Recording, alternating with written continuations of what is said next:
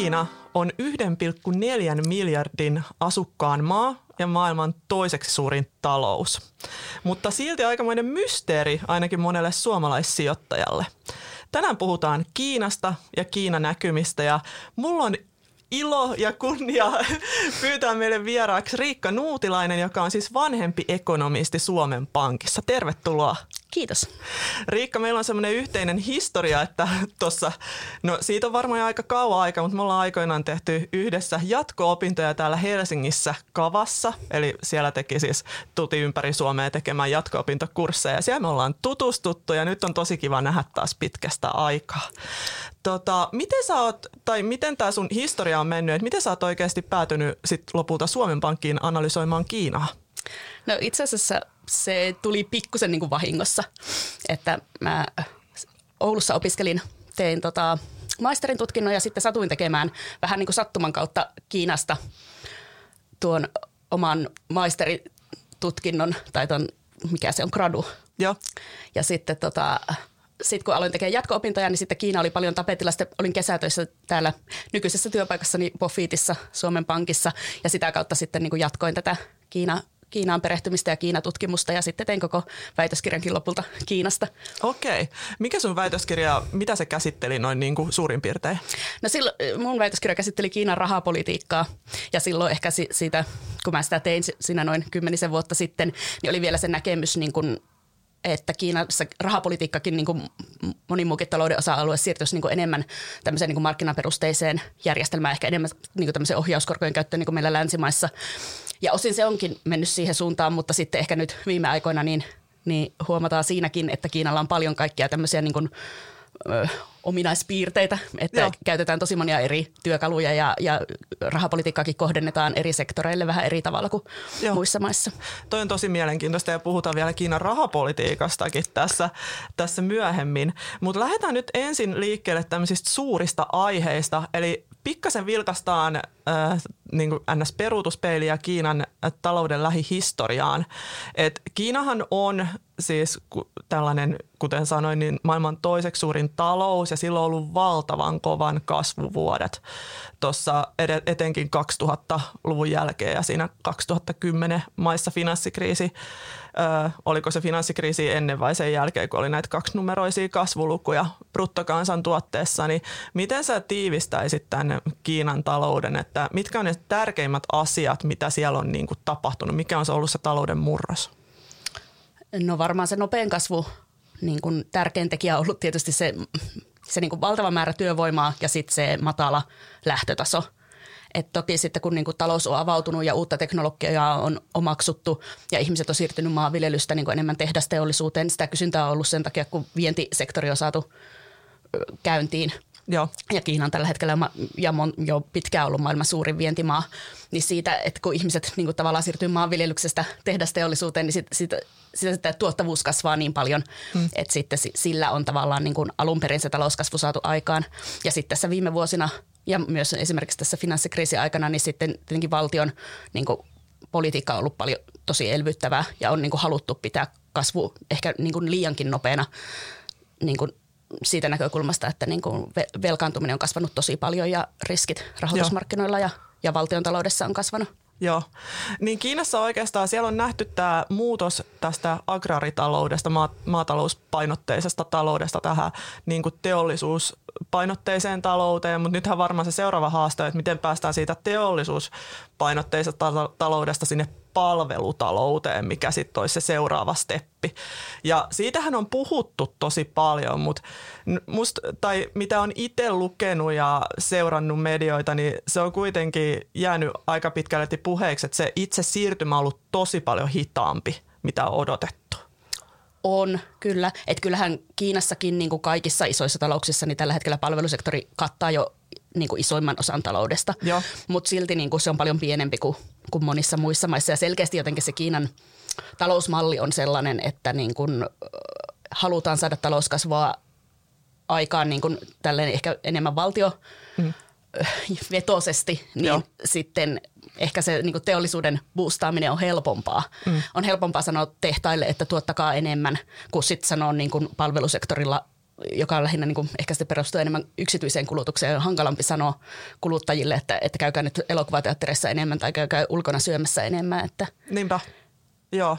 Joo, ja Kiinahan on tosiaan nämä Kiinan valtioinvestoinnit on ollut siis se talouskasvun tärkeä tekijä, ja niiden osuushan PKTstä on nyt jonkin verran laskenut. Ja sen takia varmaan Kiina osittain on siinä ongelmassa, että kasvu hidastuu vääjäämättä, kun se valtion tuki katoaa. Et tota, nythän on pieniä merkkejä siitä, että se yksityinen kysyntä olisi piristynyt tässä näin ihan viime kuukausina, mutta miten sä näet pitkällä aikavälillä, niin milloin se yksityinen kysyntä onnistuu kattamaan tavallaan sen valtion tuen, että pääseekö Kiina oikeasti semmoiseen uuteen nopean kasvun aikaan, koska siellä on kuitenkin ikääntyvä väestö, siellä on nämä ihan samat ongelmat kuin meillä on länsimaissa. Niin on. Ja tota, ehkä tämä just tämä talouskasvun hidastuminen niin on semmoinen, että siitä jotenkin nyt ollaan kauhean huolissaan, mm. mutta mun mielestä se on ollut näkyvissä niin kuin jo pitkään. Että se, on ollut, se on ihan normaali kehityssuunta nimenomaan just tämän niin kuin ikääntyvän väestön takia, sitten sen takia, että niin kuin just se tämä catch-up-efekti, että kun Kiina on ottanut niin kuin länsimaita kiinni teknologiassa, niin silloin on pystytty kasvamaan nopeasti, mutta sitten nyt monella teknologia-alalla Kiina alkaa olla jo ihan sitä niin kuin, maailman huippua, niin sitten tavallaan sitä, sieltä tulee yhä niin kuin vähemmän ja vähemmän kasvua. Mm. Ja sitten tosiaan nämä investoinnit, niin onhan sekin ollut nähtävissä tosiaan, vaikka ei niiden ehkä niin kuin se investointien määrä ei välttämättä ja se niin kuin valtioinvestointi niitä ei välttämättä vähene, koska niitä todella tarvitaan, että saadaan pidettyä kasvua edes jonkunlaisena. Mutta vaan se, että niinku niitä kannattavia investointikohteita ja niitä, mitkä olisi oikeasti niinku semmoista kasvua, tuotta, kasvua tulevaisuuden kasvua tuottavia investointeja, niin niitä on tietenkin tosi paljon niin kuin vähemmän ja hankalampi ja hankalampi löytää, että mm. jos johonkin kaupunkiin rakennetaan viides lentokenttä, niin ei se nyt lisää kannattavuutta yhtään niin paljon kuin se ensimmäisen lentokentän mm. rakentaminen. Laskeva rajahyöty. Kyllä, nimenomaan. Näkyy selkeästi Kiinassa. Nimenomaan. Joo. Et sitten tosiaan se, mistä ollaan jo pitkään puhuttu ja mitä kiinalaiset viranomaiset itsekin ja, ja tutkijat on, on pitkään sanonut, on tämä just tämä niinku tämmöisen kulutusperusteiseen kasvuun siirtyminen, että se olisi paljon niinku kestävämpi mm. kasvumalli, mutta tota, tosiaan ehkä siitä on jotain ihan pieniä merkkejä, mutta sitten ehkä ne niin kuin, talouden rakenteet ei ole semmoiset, että ne kauheasti tukisi, että niin kuin, julkisen, julkinen niin kuin yhteiskunnan turvaverkot on, on heikot. Mm. Joo. Mi- miten sä näet, että nyt kun puhuttiin tästä Kiinan kiinteistökuplasta, niin millainen osuus tämä valtion tuella oli sen rakentumisessa? No se ei välttämättä ole ehkä ihan suoraan valtion tukea, mutta, mutta kyllähän ne niin kuin on ollut tavallaan ehkä tämmöistä niin kuin valtion kannustamaa, että monet näistä rakennusyhtiöistä on ollut niin kuin paikallishallintojen omistamia. Mm. Sitten ne on saanut lainaa ehkä niin kuin sen alueen pankeilta Joo. ylläpitämään tätä. Ja sitten ehkä sen kuplan on aiheuttanut se, että, että kun ihmiset on luottanut siihen, että asuntojen hinnat nousee koko ajan, niin sitten niin kuin rakennuttajat on myynyt asuntoja etukäteen ja ne on saanut koko ajan niin kuin ennakkoon mm. enemmän ja enemmän rahaa, jolla on sitten pystytty rakentamaan lisää asuntoja, vaikka sitten välttämättä niin kuin se oikein niin kuin asuntojen kysyntä ei ole, ei ole kasvanut niinkään nopeasti, vaan se on kasvanut vaan lähinnä niin kuin, niiden arvo, jolloin ihmiset on käyttänyt niitä enemmän ehkä sijoituskohteena kuin Joo. sitten asumiseen. Joo, että ollaan vähän otettu sieltä tulevaisuuden rahapussista, oltu siellä koko ajan. Kyllä. Tämä oli hyvä tämä, muuten kun sä mainitsit on Kiinan paikallishallinnon, niin eikö se ole niin, että Kiinassa niin kuin itse valtio ei velkaannu niinkään, mutta se paikallishallinto velkaantuu ja yritykset velkaantuu. Kyllä. Et millainen tämä niinku suhde on näiden välillä? Osaako sille rautalangasta selittää, etenkin tämä paikallishallinto ja siis tämä valtio? No se, Kiinassa niin kun tämmöinen, kun puhutaan niin kun valtion elvytyksestä ja valtion tuesta, niin se on, varsinkin jos se on tämmöistä niin infrastruktuurin rakentamista mm. tai niin teollis, teollisuuden tukemista, niin se on yleensä näiden paikallishallintojen niin rahoittamaa eikä, eikä keskushallinnon. Et Joo. Keskushallinto on velkaantunut itse asiassa aika vähän ja sitten keskushallinto kuitenkin kerää suurimman osan verotuloista. Ja sitten se jakaa sit niitä tuloja paikallishallinnoille, niin kuin tietenkin monessa mm. maassa tehdään, mutta ne on nimenomaan nämä alueet, jotka on ollut vastuussa siitä niin kuin kasvun pitämisestä Joo. Niin kuin voimakkaana. Ja ne tietysti on ollut myös kilpailua alueiden välillä, että eri alueet ja niiden päättäjät ovat halunnut, että, että oma alueen sekä kasvaa nopeasti. Mm. Ja silloin nämä alueet on velkaantunut. Ja sitten vielä, vielä tota, aiemmin alueet ei itse asiassa niin kuin saanut edes velkaantua niin kuin virallisesti kirjanpidossa, niin sitten ne perusti tämmöisiä rahoitusyhtiöitä, jotka sitten rahoitti näitä, näitä rakennusprojekteja. Ja nyt on tämä iso ongelma, että, että, että niillä on paljon tämmöistä niin kuin, niin kuin ei suoraa niin kuin niiden kirjoissa olevaa velkaa, mutta tämmöistä epäsuoraa velkaa. Ja sitten kukaan ei ole oikein niin kuin ihan varma, että paljonko sitä velkaa on. Joo, toi on siis kuulostaa uskomattomalta.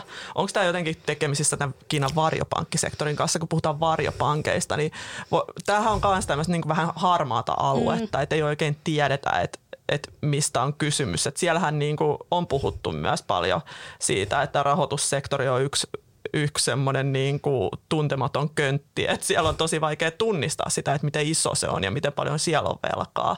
Niin paikallishallinnoilla on vähän samanlaisia tällaisia elementtejä. Kyllä. Ja osa Joo. varmaan sitä paikallishallinnon, tai osa onkin niin kuin jotenkin tällainen rahoitussektori tai ulkopuol- tai niin kuin virallisen pankki- pankkilainan annon ulkopuolella, eli voi sanoa, että ne on jotain tämmöisiä varjopankkisektorin instrumentteja, mitä on käytetty, mutta Joo. on niillä myös ihan pankkilainoja. Joo. Ja Kiinassa tosiaan tämä varjopankkisektorikin on sillä monimutkainen. Monesti puhutaan varjopankkisektorin instrumentiteista ainakin Kiinan kohdalla niin, että ne olisi niitä, jotka niin kuin on semmoista lainaantoa, joka ei ole suoraan pankkien taseessa. Mutta sitten Kiinassa niin ne on monesti kuitenkin näitä niin kuin liikepankkeja, ketkä sitä harjoittaa. Okei. Mielenkiintoista.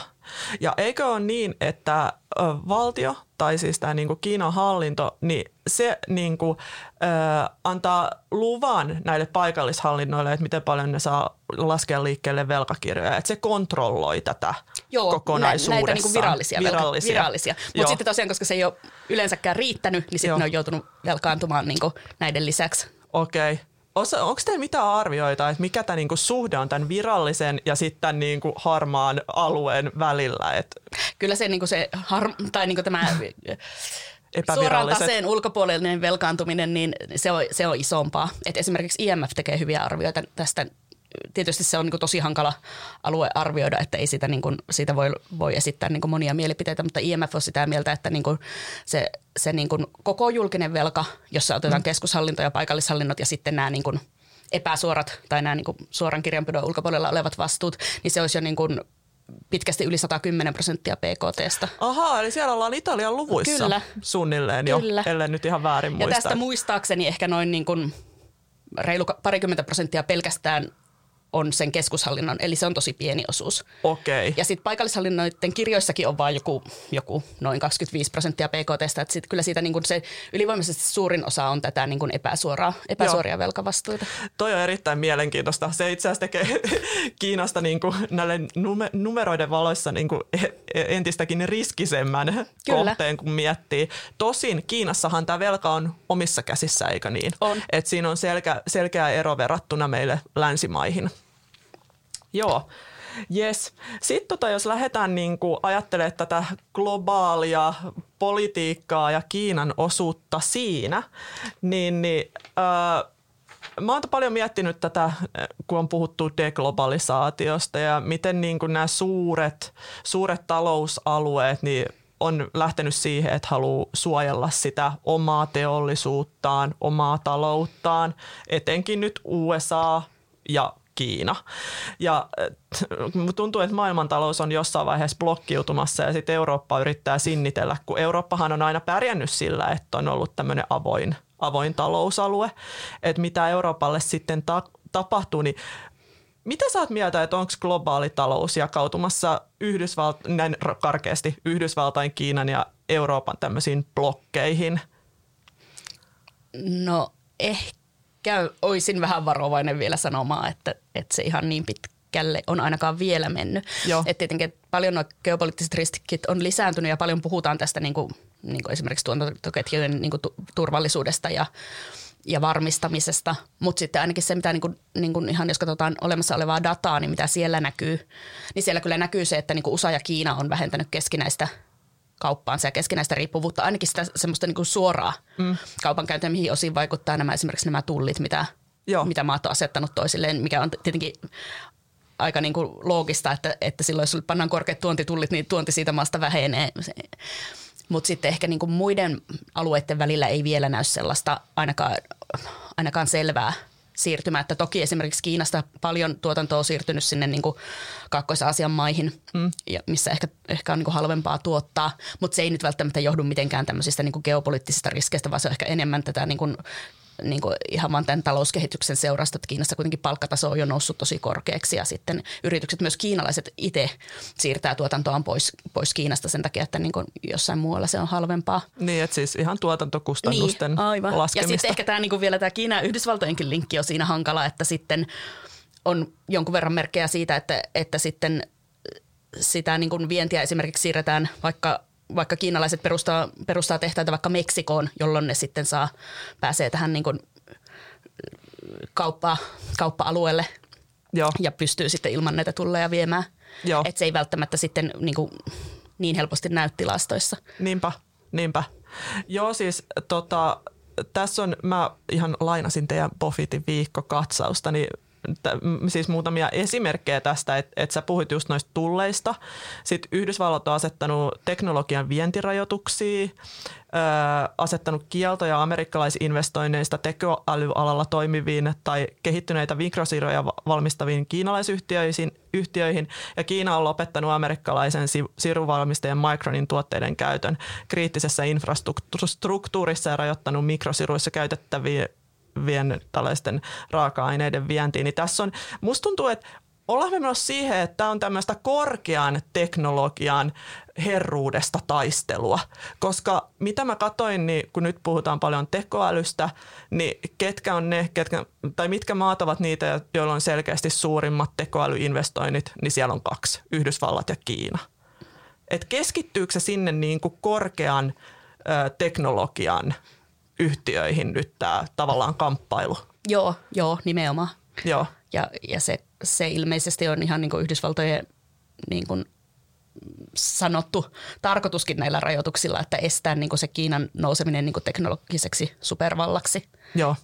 No sinänsä ihan ymmärrettävää, koska kyllähän ne kulkee aika hyvin käsikädessä tämän niin kuin yleisesti poliittisen voiman kanssa, että teknologia on siellä aika tärkeässä, tärkeässä roolissa.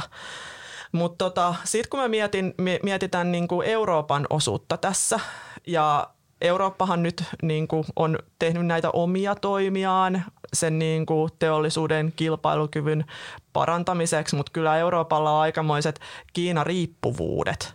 Et mä just tänä aamuna esimerkiksi luin sitä, että jos ihan pelkästään autoteollisuutta katsoo, saksalaista autoteollisuutta, niin Kiinan markkinalla niin Saksan saksalaisilla autotehtailla oli, oliko se parinkymmenen prosentin osuus, kiinalaisilla omilla valmistajilla oli suurempi ja sitten taas Saksan PKTstä noin 10 prosenttia tulee autoteollisuudesta. Niin jos Kiina alkaisi tekemään jotain tämmöisiä omia rajoitustoimia niin kuin Eurooppaa vastaan, niin se olisi kyllä tosi kova kolaus Saksalle. Et näetkö tällaiset jotenkin niin kuin mahdollisina – lähitulevaisuudessa. Että lähdetään niin kuin sitä kauppasotaa, kauppasotaa käymään Euroopan kanssa enemmänkin.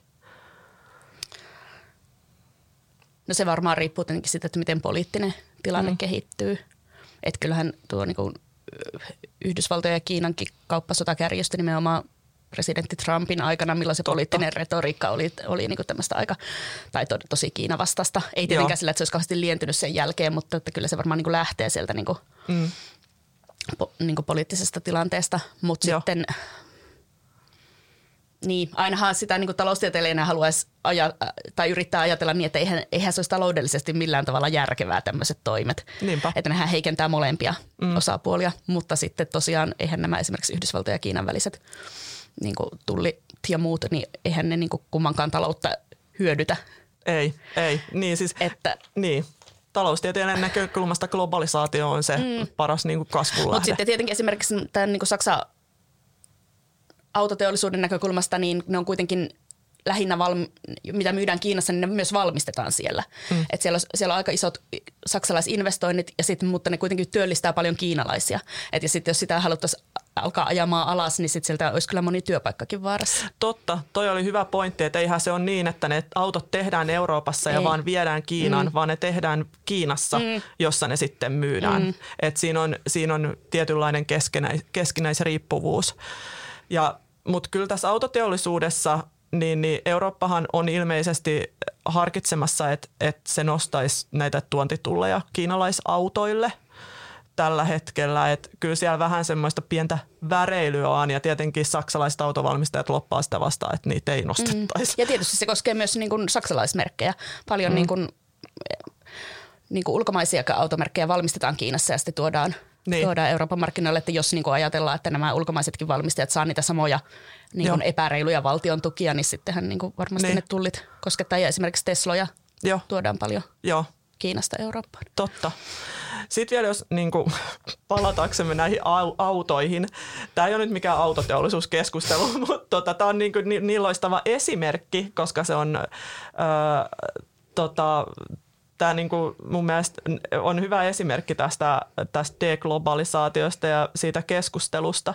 Niin jos me nyt kes, niin kuin vähän yhdistetään tätä tek, korkean profiilin teknologiaa ja autoja, niin kyllähän autot on nykyään vähän semmoisia tietokoneita, jotka liikkuu pyörillä. Kun ajatellaan näitä uusimpia malleja, niin, niin ö, miten sä näet, että voiko jossain määrin, kun luonnollisesti, jos kiinalainen autovalmistaja valmistaa tämmöisen auton, niin siellä on kaikki maailman kamerat ja mikit sun muut, niin voiko tässä olla niin kuin jotain tällaisia, että, että kiinalaisautojen tuonti voidaan kieltää vain sen takia, että pelätään, että kiinalais, niin kuin tämmöisiä vakoiluja kiinalaiset niin kuin seuraa niiden autojen välityksellä ö, kuluttajia. Kun esimerkiksi TikTokkihan on hyvä esimerkki siitä, että, että sehän on estetty aika monessa paikkaa. On siinä varmaan riski. Tietenkin se riski ei ole mitenkään niin kuin pelkästään Kiinan riski. Sehän niin. koskee kaikkia valmistajia ja kaikkia maita ja sitten meidän pitää luottaa siihen, että ne valmistajat niin kuin, käyttää sitä tie- niin.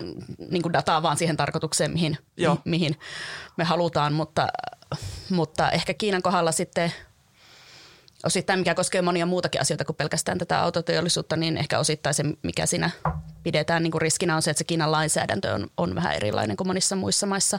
Et esimerkiksi yritykset jos valtio pyytää, niin yritysten on pakko luovuttaa, luovuttaa näitä, tai niitä tietoja, mitä valtio pyytää, ja se on suoraan nykyään Kiinan lainsäädännössä. Että kyllä siitä tulee ehkä semmoinen yksi riski, että se voi, voi jos niin. tämmöistä dataa haluttaisiin jotenkin väärinkäyttää, niin se voi, tietysti en sano, että se ei nyt tapahtuisi missään muussa maassa, mm. totta kai, mutta että, että ehkä se voi olla suoraviivaisempaa Kiinassa, kun, kun esimerkiksi tämä lainsäädäntö on jo olemassa. Joo, länsimaalaisen kuluttajan jolla jos on niin kuin kiinalainen auto, niin saattaa kuulostaa vähän pelottavalta, että siellä niin kuin voidaan pyytää tosiaan ne tiedot sun tekemisistä ja valtio voi saada ne.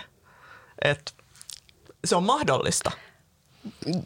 Ei niinkään, Joo, että sitä niin. välttämättä tapahtuisi. Ainakin lainsäädännöllisesti en tiedä, miten nämä niin kuin datan Joo. säilytysvaatimukset ja muut on, on meillä Euroopassa tällä hetkellä. Niin kuin, Joo, mutta ja että, se ei nyt olekaan tässä mm. keskiössä, mutta mä vaan mietin sitä, että kun tieto on valta ja kun varsinkin tällainen tieto, niin sehän on tosi tärkeää. Sillähän niin kuin noi isot teknologiayhtiöt, niin nehän on se heidän aarearkkunsa, että heillä on ne käyttäjätiedot, niin, niin sehän voi olla myös aikamoinen kilpailuvaltti tästä globaalista talousherruudesta niin sen takia mä ajattelin, että toi on niin kuin hyvä asia tuoda esiin, että se ei ole pelkästään se, että mitä, mitä viedään, mitä tuodaan, mitä, mitä niin kuin esineitä millä esineillä kauppaa käydään ja palveluilla, vaan se tieto on yksi semmoinen mm. aika tärkeä mm, osa tiedot kyllä. käyttäjistä. Yes. Sitten tota, äh, mennään vielä näihin Kiina-riippuvuuksiin. Niin mä tein tuossa alkukesästä semmoisen esityksen, missä kävin läpi näitä Kiina-riippuvuuksia. Ja siellä on siis yllättävän paljon riippuvuuksia tästä uusiutuvaa energiaan liittyvästä teknologiasta. Esimerkiksi Suomessahan niin kuin, ja yleisesti Euroopassa niin ei, ei täällä missään juurikaan tehdä aurinkokennoja, vaan mm. ne tulee kaikki mm. Kiinasta. Niin, niin luuleeko sä, että näitä Kiinariippuvuuksia halutaan vähentää ja minkälainen riski tämä on sille kaupalle? Kyllä niitä varmaan niin kuin halutaan alkaa vähentämään, mm. mutta se niin kuin, ja mikä on varmaan ihan niin kuin fiksuakin, ettei me olla täysin riippuvaisia yhdestä mm. toimijasta. Eihän se välttämättä tarvi olla edes niin kuin tämmöinen niin kuin poliittinen riski. Sehän voi olla joku tämmöinen niin kuin toimitusketjuihin tai muuhun, niin, muuhun niin, asiaan niin liittyvä, niin kuin koronapandemiassa. Nähtiin. Joo. Mutta tuota, tosiaan me ollaan monissa niin kuin, niin kuin just aurinkopaneeleissa tai, tai tota, näissä tota, tuulivoimaloiden turbiineissa ta, tai sitten myös tähän sähköautoteollisuuteen liittyen niin kuin erilaisissa akuissa, Joo. niin ollaan tosi riippuvaisia Kiinasta. Niin tietysti se se riippuvuuden purkaminen on kyllä kestää todella kauan, koska Joo. Kiinan se on niin kuin, tässäkin niin kuin, Kiina on pitkään harrastanut tämmöistä niin kuin valtionvetosta teollisuuspolitiikkaa, mikä oli osittain sitten tietenkin syynä myös näihin kaikkiin niin kuin kauppasotiin ja näihin, että tätä pidettiin epäreiluna tämmöistä, niin kuin valti, niin kuin, että val, valtion tu, tuella niin kuin kasvatetaan jotain teollisuuden alaa, mutta joltain monilla toimialoilla, niin kuin vaikka näissä aurinkopaneeleissa se on ollut tosi tehokasta, että Kiina on nyt selkeä maailman markkinajohtaja ja se on tehty niin, että Kiina kuitenkin Kiinalla sattuu olemaan niitä monia tärkeitä raaka-aineita, mitä niihin tarvitaan. Sitten Kiina on niin kuin jalostanut sitä raaka-aineiden kaivannaisteollisuutta, sitten sitä jatkojalostusteollisuutta, sitä komponenttiteollisuutta ja sitten sitä niin kuin lopputuotteiden. Et kun se koko tuotantoketju on Kiinassa, niin sen niin kuin suora pois siirtäminen sieltä on tosi hankalaa, koska niitä raaka-aineita pitää ensiksi löytää jostain muualta ja sitten saada niin kuin käyntiin se koko teollisuuden ala ja se, se pitäisi niin kuin varmaan niin kuin sitten tulla niin kuin monesta maasta ja niitä tarvittaisiin isoja investointeja. Joo. Joo, se on kyllä varmaan tosi vaikeaa lähteä sitä teknologiaa tavallaan uudelleen keksimään täällä Euroopassa ja sitten niin ylösajaa se kaikki valmistus ja muut. Koska tuskin sieltä niitä, tai en mä tiedä miten hyvin tämmöinen teknologia on kopioitavissa, mm. mutta joka tapauksessa se koko tuotantokoneisto. Niin. Ja vaikka meillä ehkä onkin, saattaisi ollakin se teknologia, niin mm niin ne vaan niin kuin skaalaedut on niin älyttömät Kiinassa, että sit se Joo. kuitenkin sieltä tällä hetkellä niin kuin aurinkopaneelien tuonti on kuitenkin todella paljon er-, edullisempaa kuin se, että niitä alettaisiin mm. itse tekemään täällä. Joo, Joo. mutta toi on, toi on myös hyvä esimerkki siitä, että miten, miten tota, meidän täytyy olla vähän kiinnostuneitakin Kiinasta. Mm. Ja sitten jos mietitään tuossa – Werneri kertoi tällä viikolla Vartissa näistä eurooppalaisyhtiöiden Kiinariippuvuuksista, niin kyllähän meidän täytyy olla kiinnostuneita Kiinasta myös sen takia, että se on ihan valtava markkina. Esimerkiksi Helsingin pörssiyhtiöistä koneesta tulee yli 30 prosenttia liikevaihdosta Kiinasta. Ja sitten on myös eurooppalaisia kaivosyhtiöitä, jotka on hyvin riippuvaisia Kiinan markkinasta ja sitten on tämä autoteollisuus. Ja sitten välillisesti tämä myös vaikuttaa meihin täällä Suomessa, niin tota, että se ei ole pelkästään sitä, että meidän pitäisi miettiä sitä, että miten suuri riski se Kiina on, vaan ehkä me voitaisiin miettiä myös sitä, että se voi olla myös mahdollisuus. Mm, kyllä, ehdottomasti. Mm. Yes. Tota, sitten jos mennään tähän Kiinan talouden nykytilanteeseen taas vähän niin kuin suurempia, suurempia kokonaisuuksia käsittelemään, niin Kiinan taloudessahan tämä koronapandemia oli aika erikoinen jakso. Et siellä ensin tuli se ensimmäinen aalto, joka sitten ei ollut niin, niin ehkä, se oli semmoinen aika äkäne. Sitten talous elpy. Sitten tuli toinen aalto ja tuli nämä suuret rajoitukset Kiinaan. Ja sitten ne tuossa, oliko viime joulukuussa, kun ne purettiin ihan niin kuin katkaistiin suunnilleen päivässä. Ja sitten sit alkoi taas uusi elpyminen, joka nyt ei ole sit ollut ehkä ihan niin ripeä kuin ollaan mm-hmm. ajateltu pitikö tämä nyt paikkaansa kyllä, tämä syvä, kyllä, syvä analyysi. Kyllä. Niin, niin tota, ö, tosiaan tässä nyt odotettiin kovaa kasvua sen koronapandemian jälkeen.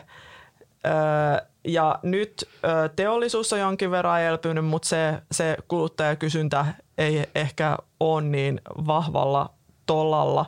Niin mi- miten sä näet nyt nämä Kiinan valtion tukitoimet ja etenkin tämä, nyt voidaan puhua siitä rahapolitiikasta samalla, että onko odotettavissa mitään suurta sinkoa, elvytyssinkoa tällä kertaa, niin kuin ollaan nähty No toivottavasti ei, koska niin kuin mä sanoin, että niin kuin, niin jo ne aiemmat, aiemmat elvytykset tai lähinnä se, että niin kuin sekä rahapolitiikka jossain määrin, mutta varsinkin finanssipolitiikka on ollut hirveän elvyttävää niin kuin jo parikymmentä vuotta, niin se on nostanut niin paljon niitä riskejä, että toivottavasti ei nähdä tämmöistä, ainakaan tämmöistä niin kuin infrarakentamiseen tulevaa lisää elvytystä, koska tosiaan sen niin kuin niin kuin, tuomat hyödyt ei ehkä ole enää niin kuin, mm. sillä verran, tai niin kuin riskit on paljon suuremmat kuin hyödyt. Mutta tota, Joo, ehkä Kiinassa ainakin se, että niin kun, vaikka nyt talous on avautunut, Kiina toisaalta niin kun, ehkä meistä niin kun, ainakaan täällä Euroopassa poiketen, niin Kiina oli käytännössä täysin kiinni melkein kolme vuotta. Että niin ulkomaiset, ulkoma, ulkomaiset suhteet oli niin kun, niin kun paljon jäissä. Mutta nyt kun Kiina on, on, on avautunut, niin sitten kuitenkaan semmoista, niin kuin monissa maissa nähtiin tämmöinen niin kuin iso boosti sitten avautumisen jälkeen tämmöinen niin kuin, varsinkin sitten niin kuin kulut, kotimaisessa kulutuksessa, niin se on ehkä Kiinassa jäänyt näkemättä. Toki tietenkin semmoiset niin kuin palvelusektorialat, mitkä, mitkä kärsi näistä koronarajoituksista, niin toki ne nyt kasvaa. Joo. Mutta, mutta ehkä enemmän sillä, että yritetään päästä sille tasolle, mikä oli, oli ennen pandemiaa, kun, kun se, että siltä tulisi hirveän tämmöinen niin kuin talousboosti. Joo, niin kuin esimerkiksi Yhdysvalloissa niin palvelusektori on päässyt samalla tasolle kuin ennen pandemiaa ja mennyt heittämällä yli. Niin, aivan, aivan. Et, no siitä saa varmaan kiittää näitä kasautuneita säästöjä ja sitten valtion sitä suoraa tukea kotitalouksille. Mm. Ja tosiaan Kiinassa nämä koronatuetkin oli, oli just sillä tavalla erilaisia, että, että ne kohdistuivat nimenomaan niin yrityksille. Joo. Että Kiinassa oikeassa, ja Kiinassa muutenkin ollaan oltu kauhean varovaisia minkään näiden elvytystoimien niin, niin kuin sen, että annetaan suoraa tukea kotitalouksille. Että ne yleensä aina suunnataan y- yrityksille. Joo, niinpä. niinpä. Ö, miten sitten, tota, miten sä näet rahapolitiikan? Siis Kiinassahan tämä rahapolitiikan tota, viritys on melko mielenkiintoinen, että siellä on tehty ehkä tämmöistä hienosäätöä mm. rahapolitiikkaa. Voisiko sitä kuvailla näin? Niin, e, voitko ihan ensin kertoa, että mitkä on ne Kiinan rahapolitiikan keskeiset välineet? No niitä on itse asiassa aika paljon. Tietysti Kiinassa rahapolitiikka on, on sitä niin kuin kotimaan rahapolitiikkaa, mutta se on myös valuuttakurssipolitiikkaa, koska Kiina juon ei ole vapaasti, täysin vapaasti kelluva ja sitten Kiinan pääomaliikkeet on niin rajoitettuja, niin, niin Kiinassa kyllä siis käytetään tämmöisiä niin kuin keskuspankin korkoja. Keskuspankilla on erilaisia lainaohjelmia pankille ja avomarkkinaoperaatioita niin kuin muissakin maissa. Niiden korkoja, korot on yksi rahapolitiikan väline, eli se paljonko pankki, pankit joutuu maksamaan siitä, että ne saa keskuspankilta rahoitusta. Joo. Mutta sitten Kiinassa käytetään muitakin, esimerkiksi tätä niin kun pankkien varantovaatimusta, eli se on se, mikä osuus pankin talletuksista täytyy pitää keskuspankin – niin kuin, niin kuin säilössä, niin sitä tasoa säätelemällä säädetään niin kuin rahapolitiikan viritystä. Ja sitten on paljon näitä kohdennettuja, niin kuin sanoit, tämmöisiä e-, erilaisia kohdennettuja toimia. Ja ne on ne on siis pankkikohtaisia. Esimerkiksi tässä varantovaatimuksessa se ei ole niin, että se olisi kaikille pankeille sama, vaan siihen on itse asiassa jokaiselle pankille oma taso määritellään. Ai se on jokaiselle pankille oma, kun mä luulen, että se on suuret pankit ja pienet Joo, pankit. Se on, se on näin, on ne yleiset tasot, mutta sitten siinä on vielä kaikkia pankkikohtaisia alennuksia, että jos, jos lainaat näille ja näille sektoreille tarpeeksi tai annat tarpeeksi pienyrityslainaa tai jotain muuta, niin sitten näihin saa niin aina Okei. alennuksia. Okei, eli nyt kun Kiina on jonkin verran laskenut näitä pankkikorkojaan ja myös reservivaatimuksia, Joo. tai näitä, anteeksi, niin, no varantovaatimuksia, kyllä. Niin, niin se ei välttämättä kerro koko totuutta kuitenkaan, että siellä on hirveästi kyllä ne varmasti, vaihtelua. Joo, se on totta, että siellä on niin pankkikohtaisesti, mutta kyllä se tietenkin siitä yleisestä tasosta niin. kertoo, niin. että, se, että, että se menee alaspäin. Mutta sitten ehkä mikä Kiinassa vielä niin kuin poikkeaa, niin on se, että kaikki isot pankit on valtioomisteisia – ja silloin niin kuin puolueella on, on melkein täyskontrolli siitä, mitä ne pankit tekee. Ja, ja Kiinan keskuspankki järjestää itse asiassa tämmöisiä tapaamisia liikepankkien kanssa, jossa se kertoo, että miten pankkien pitäisi suunnata niiden lainaantoa ja kelle pitää lainata enemmän ja alhaisemmalla korolla. Joskus keskuspankki siis myös tukee, tukee tätä lainaantoa tietyille sektoreille ja sanoo, että, että, että, että me annetaan teille halpaa lainaa, että, että annatte rahoitusta, että se on paljon enemmän tällainen niin kuin suoraa, suoraa ohjausta ja suoraan kohdennettu. Ja, ja viime kädessä niin kuin viranomaiset pystyy ohjailemaan sitä pankkilainaantoa. Joo, joo. Onko nyt kiinteistösektori ollut varmaan tämän niin kuin on, pankkituen piirissä on. aika paljon? Kyllä, että et on ollut ohjelmia pankeille, että, että kiinteistösektori ensinnäkin niin takaisinmaksuaikoja pitää pidentää, niiden lainoja ei tarvitse kirjata hoitamattomiksi, vaikka, vaikka niistä ei ole tullut maksuja ja sitten niille saa antaa antaa mm. tota matalakorkoisempia tai kannustaa antamaan matalakorkoisempia lainoja. Mutta on siinä sitten jotain, ei se nyt ihan näin suoraan mene, että sitten kuitenkin niin kuin pankit on aika haluttomia jos, jos ne pystyy niin olemaan lainaamatta kiinteistösektorille, koska kyllähän pankitkin näkee sen riskin ja näkee sen, että ei, ei ne välttämättä ole kovin kannattavia sijoituskohteita, vaikka tähän saisikin niin kuin tukilainoja, että kyllä se silti niin kuin, mm. pankkien halukkuus niin kuin lainata näille riskisille sektorille ei kuitenkaan sitä välttämättä ole niin Joo. Mutta jo, siis kaikessa on kuitenkin ne narut on siellä keskushallinnon käsissä jollain tapaa ainakin. Et kaikki tiet vievät keskushallintoon, kun pitää tulee Kiinan tähän talous- ja rahapolitiikkaan. No kyllä, niitä on ainakin aika paljon niitä keinoja. Se on niin. sitten toinen, että tota, miten hyvin ne on niin kuin hanskassa kaikki Joo. osa-alueet, koska siellähän on paljon sitten kuitenkin semmoista keskinäisriippuvuutta, mitä on tosi hankala hallita. Että jos yhdelle alueelle annetaan lisää rahaa, niin miten se, niin kuin, ettei se aiheuttaisi kuplia tai jotain tämmöistä niin kuin mm. muuta. Niinpä. Joo, sit sä mainitsitkin jo tuon valuuttakurssipolitiikan, niin öö, tsekkasin tuossa öö, pari päivää sitten, että Kiinan juonin kurssi on heikentynyt aika paljon suhteessa dollariin, että about 6 prosenttia vuoden alusta. Tämähän on se ulkoinen kurssi. Ja kuten sanoit, niin Kiina kontrolloi tätä valuuttakurssia, että siinä on se valuutan vaihteluväli. Kyllä. Niin, niin mitä mieltä, voiko tästä vetää jotain johtopäätöksiä, että millaiset, millaiset tota, onko täällä jotain, mitä, minkälaisia vaikutuksia talouteen heikentyneillä juonilla ja onko se ihan niin kuin ollut tässä nyt tarkoituksenakin? No mä luulen, että ne reaalitaloudelliset vaikutukset ei ole niin kauhean isoja, että vaikka juon on heikentynyt dollaria vastaan ja se on se kurssi, missä, mihin niin kuin Kiinassa ollaan keskitytty, niin kuitenkaan niin kuin se on aika paljon johtunut siitä, että dollari on vahvistunut. Joo. Ja sitten jos katsotaan jotain näitä kauppapainotettuja kursseja, mitkä enemmän sitten ehkä antaisi kuvaa siitä niin kuin, tavallaan tavaraviennin niin kuin, tai vientimarkkinan niin kuin mm. kilpailukyvystä, niin, niin kauppapainotetut kurssit ei ole heikentynyt niin paljon. Joo. Mutta tota, kyllä se sitten niin kuin rahoitusmarkkinoilla vaikuttaa niin, että, että kyllä tavallaan sijoittajien luottamus siitä, että niin kuin valuuttakurssi heikkenee, niin se aina aiheuttaa pääomaa ulosvirtapainetta.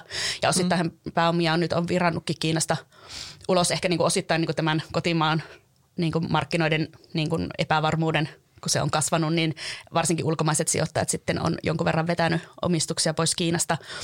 Mutta sitten toinen tekijä on tietenkin se ihan vaan, että niin kuin Kiinan ulkopuolella korot on noussut. Kiinassa niin kuin rahapolitiikassa lasketaan korkoja ja korkotasot laskee, kun taas sitten niin kuin muualla maailmassa korkoja on nostettu, että sitten ihan, ihan, ihan vaan tästäkin johtuen niin kuin mm. niin kuin sijoituksia on lähtenyt pois Kiinasta, mutta et ehkä, ehkä sen takia niin kuin keskuspankki on varovainen varsinkin niin, että, että valuuttakurssi ei niin kuin nopeasti heikkenisi, koska se aiheuttaa tämmöistä pää, pääoma ulosvirtapainetta, mikä sitten lisäisi painetta niin valuuttakurssin heikkenemiselle ja voisi aiheuttaa tämmöisen kierteen. Joo, Joo, toi oli muuten hyvä pointti, että Kiinassahan on tosiaan laskettu korkoja ja siellähän ollaan jopa, jopa niin kuin tämmöisessä ehkä hieman deflatorisessa ympäristössä, että siellä ei tämä inflaatio ole mikään huolenaihe. Sehän ei. on, mitä kuluttajahintojen nousu oli, se oli alle, alle 2 prosenttia vai? Se on ihan niin kuin nollassa. Nolla, niin.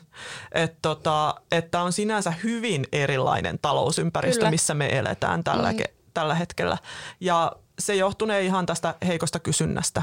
Tämä inflaatiokehitys, mitä siellä on nähty? Kyllä varmaan. Kiinan inflaatio on kyllä aina semmoinen mysteeri, että, että on hyvin on, paljon se, se ei niin kuin, yleensä kauheasti reagoi niin kuin muun maailman inflaation. Osittain siinä on ihan, ihan omatkin, Kiinassa esimerkiksi elintarvikkeilla on aika iso paino kulutuskorissa ja silloin esimerkiksi tämmöiset niin sian lihan hinnan vaihtelut heiluttaa inflaatiota paljon ja muut tämmöiset niin kuin, maailmantalouden kehityksestä riippumattomat Joo. asiat. Joo, itse asiassa sianlihan hinnan niin kuin, vaikutus siihen inflaatioon, niin sehän on kyllä, todella iso, kyllä. yllättävän iso. Että se on sinänsä inflaatio, tämä kori on hieman erilainen kuin täkäläisittäin. Yes.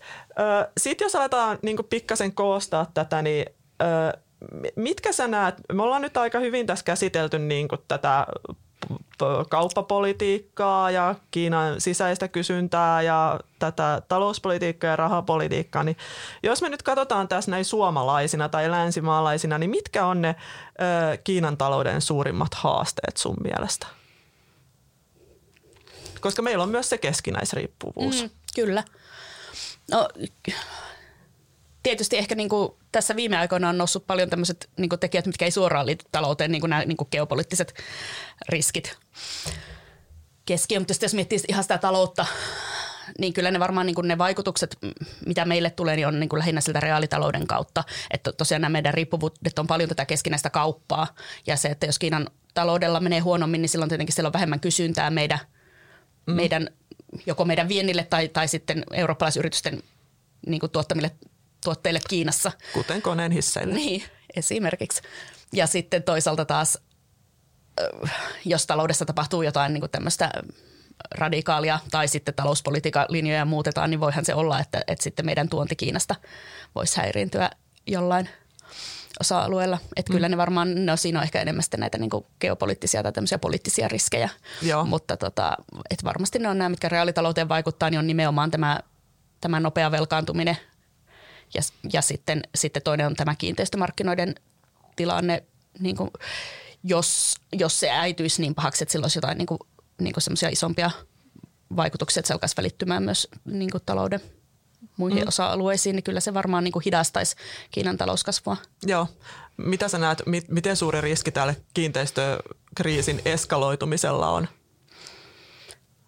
No tietenkin sillä niin kuin se kiinteistösektorin merkitys taloudessa on jo pienentynyt. Mm. Et se on laskenut aika paljon siitä, mitä se oli ennen, ennen, kuin, ennen kuin näitä niin kuin, rakennuttajien velkaantumista alettiin rajoittaa. Tämäkin on semmoinen tavallaan kriisi, joka on lähtenyt niin kuin suoraan valtion sääntelymuutoksista, että keskushallinto sanoo, että nyt rakennuttajille ei saa antaa enää näin paljon rahaa, että ne on liian velkaisia ja sitten yhtäkkiä niiden niin kaikki rahoitus tyrehty, jolloin ne joutuu tosi isoihin maksuvaikeuksiin.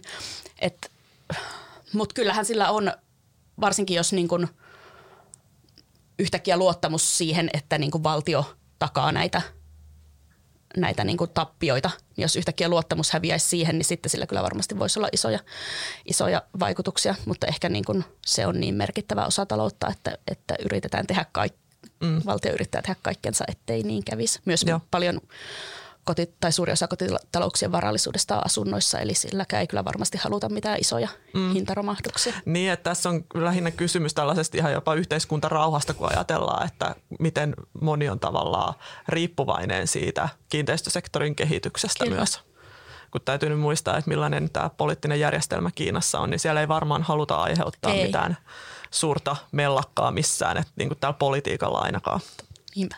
Toisaalta sitten ihan lyhyellä aikavälillä niin tavallaan nyt se niin kuin rakentamisen ja rakennusinvestointien taso on niin matala, että jos ei yhtään niin kuin saadaan saadaan niin kuin pysäytettyä ja ihan vähän edes niin kuin sieltä mm. kuopasta ylöspäin, niin sitten lyhyellä aikavälillä sillä on positiivisia kasvuvaikutuksia. Joo. Mutta te, sen merkitys ei varmasti niin kuin, siinä niin kuin talouskasvun veturina tule enää olemaan semmoinen, mitä se mm. aiempina vuosikymmeninä on ollut. Niinpä. Mitä sun mielestä tota, suomalaissijoittajan kannattaa seurata Kiinassa, että jos täytyy jotain paria talouslukua katsoa? No se onkin hankala kysymys. niin, koska siellä ne talousluvut on niin hirveän luotettavia. Ei. Että ehkä se on sitten, Kiinakin on niin valtava markkina niin kun, ja tietenkin erot maantieteellisesti eri toimialojen välillä on, on todella isoja, että ehkä sitten niin kuin, tietysti kyllähän sillä, sekin kertoo jotain, mitä sillä kokonaistaloudella menee, mutta sitten se sisällä niin kuin, toimialoilla voi mennä niin kuin, mm. toisilla menee todella hyvin ja toisilla huonosti, että ehkä kannattaa seurata vaikka jotain tiettyä toimialaa. Joo, niin ja sitten siellä on varmaan myös alueellisia eroja. Kyllä, tosi Et, paljon. Kun just puhuit näistä ö, paikan, paikallishallinnoista ja näin eteenpäin. Mitäs sitten, palataksemme vielä tähän nopeasti tähän geopolitiikkaan, niin kyllähän toi Kiina on vähän nostattanut karvoja pystyyn täällä muissa maissa, niin kun ajatellaan tätä niin kuin ihan no, tämä Trumpin kauppasota, joka saattaa saada jatkoa, jos hänet valitaan uudestaan presidentiksi. Ja sitten on tämä Taivanin tilanne, joka on aika semmoinen herkkä. Sitten Kiina on antanut tukea Venäjälle Ukrainan sodassa, niin näetkö näistä, näistä semmoisia niin riskejä, että tämä voi lisätä sitä protektionismia nimenomaan siihen, että Kiinaa haluttaisiin sulkea pois? Tämä nyt menee vähän meidän aikaisempiin aiheisiin, mutta mä ajattelen, että käsitellään tämä vielä erikseen. Vai onko se sitten niin, että ne keskinäisriippuvuudet ovat tärkeämpiä? Ja se on kyllä niin kuin tosi hyvä kysymys. Mm. Et talouden kannaltahan niin kuin puhtaasti ajateltuna, niin, niin ne keskinäisriippuvuudet on niin isoja, että niin kuin jotenkin niiden romuttaminen tuntuisi todella typerältä. Mutta sitten tietysti niin kuin näissä asioissa on monta muutakin näkökulmaa kuin talousnäkökulmat, että, että voi, voi, kyllä se niin kuin selkeästi on lisääntynyt se riski, että, mm.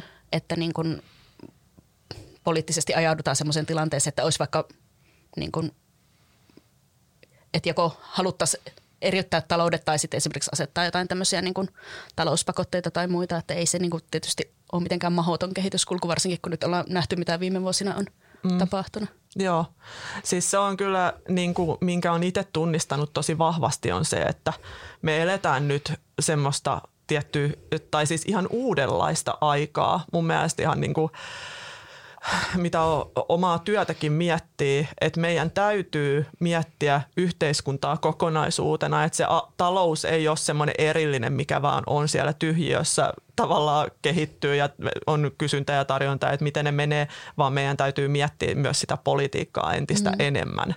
Ja just tämä geopolitiikka, nämä kaikki viimeaikaiset tapahtumat, Venäjän hyökkäys Ukrainaa, niin ne on jotenkin muuttanut sitä ajatusmaailmaa, niin kuin jos ajatellaan ihan talouden kehitystä pitkällä aikavälillä. Mm. Että täytyy ottaa huomioon paljon muitakin asioita kuin pelkästään se puhdas tavallaan talousnäkymä. Mm. Ja sitten ehkä myös niin kuin Kiinan taloudessa itsessään, niin just kun kysyit, että mitä sijoittajan kannattaa seurata, niin kyllä se niin kuin, niin kuin tavallaan politiikka on yhä enemmän ja enemmän niin kuin ohjaa myös Kiinan taloutta. Mm. Et monesti aiemmin ehkä ajateltiin, että, että niin kuin se Kiinan talouspolitiikka on aika pragmaattista, että tehdään niin kuin niitä niitä valintoja, mitkä on talouden, talouskasvu ja talouden kannalta hyväksi, mutta mm. nythän on paljon nähty näitä niin kuin erilaisia niin kuin politiikkamuutoksia, jotka selvästi sitten vaikuttaa talouteen. On ollut näitä niin kuin, ö, peliyhtiöiden kieltoja tai näitä, näitä tämmöisten niin kuin tuutorointifirmojen on poliittisesti kielletty niiden toimiminen ja muita tämmöisiä niin kuin politiikkamuutoksia, jotka, mm. jotka vaikuttaa joihinkin toimialoihin niin kuin tosi paljon. Joo, eli Xi Jinpingin politiikka, niin se on selkeästi pahoittelu, jos nyt oli tämä huono tämä lausuminen, mutta se, on sel- se eroaa nyt tästä, mitä on aikaisemmin tehty. Joo. ideologialtaan. Kyllä se on, tai ja vaikka Siikin on ollut aika pitkään vallassa, niin jotenkin tuntuu, että enemmän ja enemmän Joo. halutaan myös taloutta ohjata, ohjata niin poliittisesti. Niinpä. Erittäin mielenkiintoisia mielenkiintoisia näkökulmia ja sitten palataksemme vielä siihen, että Kiinalla on tosiaan ne samat pitkäaikavälin ongelmat tämän työvoiman suhteen, mitä meilläkin, että ikääntyvä väestö ja tämä yhden lapsen politiikka ei ehkä pitkällä aikavälillä sitten, kun ajatellaan vuo, tulevia vuosikymmeniä, vuosikymmeniä, niin siinä näkyy ne mm, haasteet, kyllä, että väestö ei enää kasva. Mm. Et tota, osittain samojen ongelmien kanssa painitaan sieltäkin. Mutta tässä oli varmaan käyty nämä meidän aiheet suunnilleen läpi tota, mä kiitän Riikka, että sä pääsit Kiitoksia. tänne vieraaksi ja kiitos teille seuraamisesta ja äh, lähettäkää vaan jatkokysymyksiä, niin tota, katsotaan, jos pystytään niihin vastaamaan. Ja oikein mukavaa viikon jatkoa teille. Moikka!